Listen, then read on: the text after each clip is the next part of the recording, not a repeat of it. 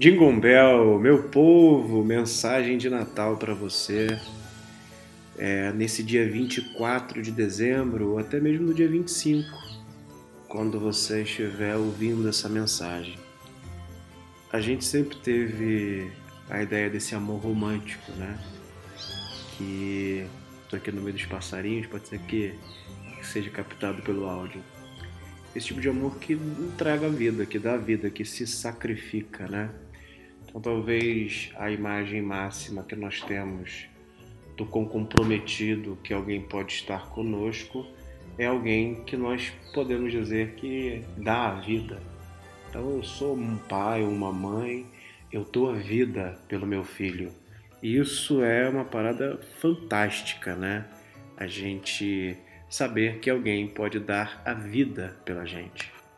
Então, o amor romântico ele captura, né, essa, esse discurso e transforma a ideia de alguém que morre pelo outro é, em alguém extremamente importante, aquela pessoa realmente te amava. E assim o cristianismo conduziu é, Jesus até o seu martírio, né?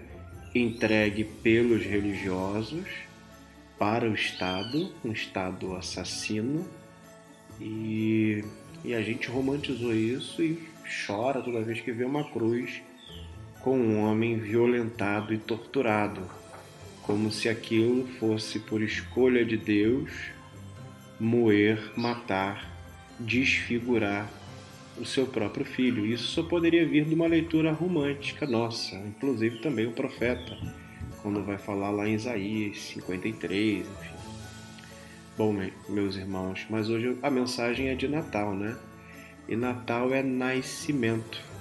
E para mim, nascimento é a vida como protesto. A vida ser, existir, estar como protesto. É a vida ao invés da morte. Não é o quanto que alguém pode morrer por você e por isso é, alcançar um valor de Marte para você mas o quanto que alguém pode viver na sua vida, se doar e se entregar por inteiro para você.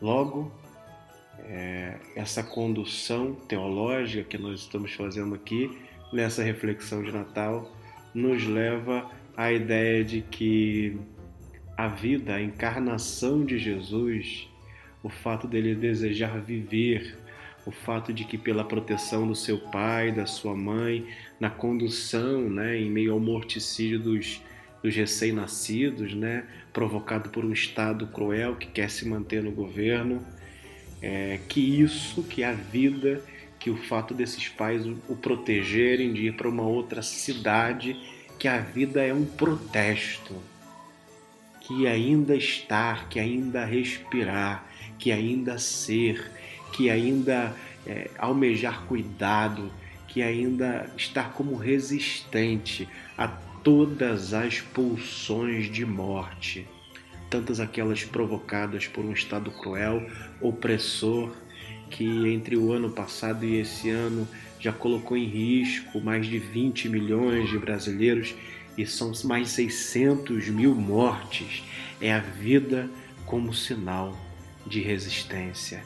É Jesus nascendo, é o menino no berço, é você que está nos ouvindo em depressão, é você que está nos ouvindo com as mais absurdas tristezas, com uma introspecção, tendo sido abandonado ou abandonada pela família, tendo sido completamente violado, violentado pelas dores do mundo, é você desejar estar vivo, é você botar a panelinha no fogo, fazer o seu arroz com feijão, para passar a sua noite de ceia com a consciência de que a vida é resistência, que não é alguém que deu a vida por você e morreu que de fato traz significado, não é o mártir que sofre, mas alguém que decide viver.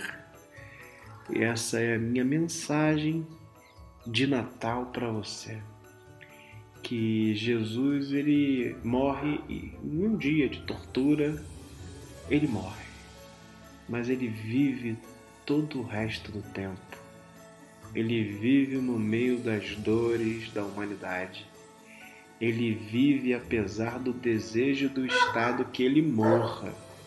Ele vive apesar de todas as pulsões de morte que o cercavam. Ele vive apesar da dor. E o que eu quero dizer para você hoje é isso. Meu irmão, Natal é nascimento. É nascimento do negro nazareno. É nascimento da criança que resiste, da criança que viveu, cresceu numa comunidade, no meio da pobreza, no meio da periferia, talvez como você que está nos ouvindo hoje alguém que traz um simbólico, um significado na sua vida, na sua existência, sendo um professor. Jesus era um professor, um rabino era um professor. Talvez a profissão mais violada que nós temos aqui. Então nós temos um homem de pele escura, nós temos um homem periférico, nós temos um homem que era rimo de família, provavelmente sendo o filho mais velho, depois da morte do seu pai. Nós temos um professor.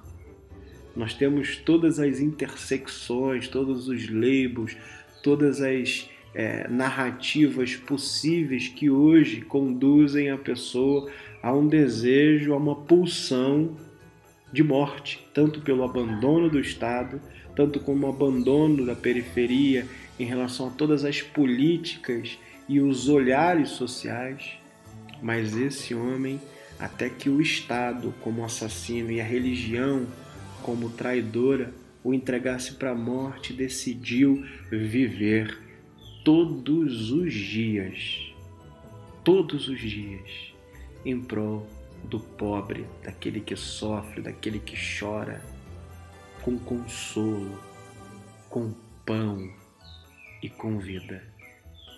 Então a vida, ela é um protesto.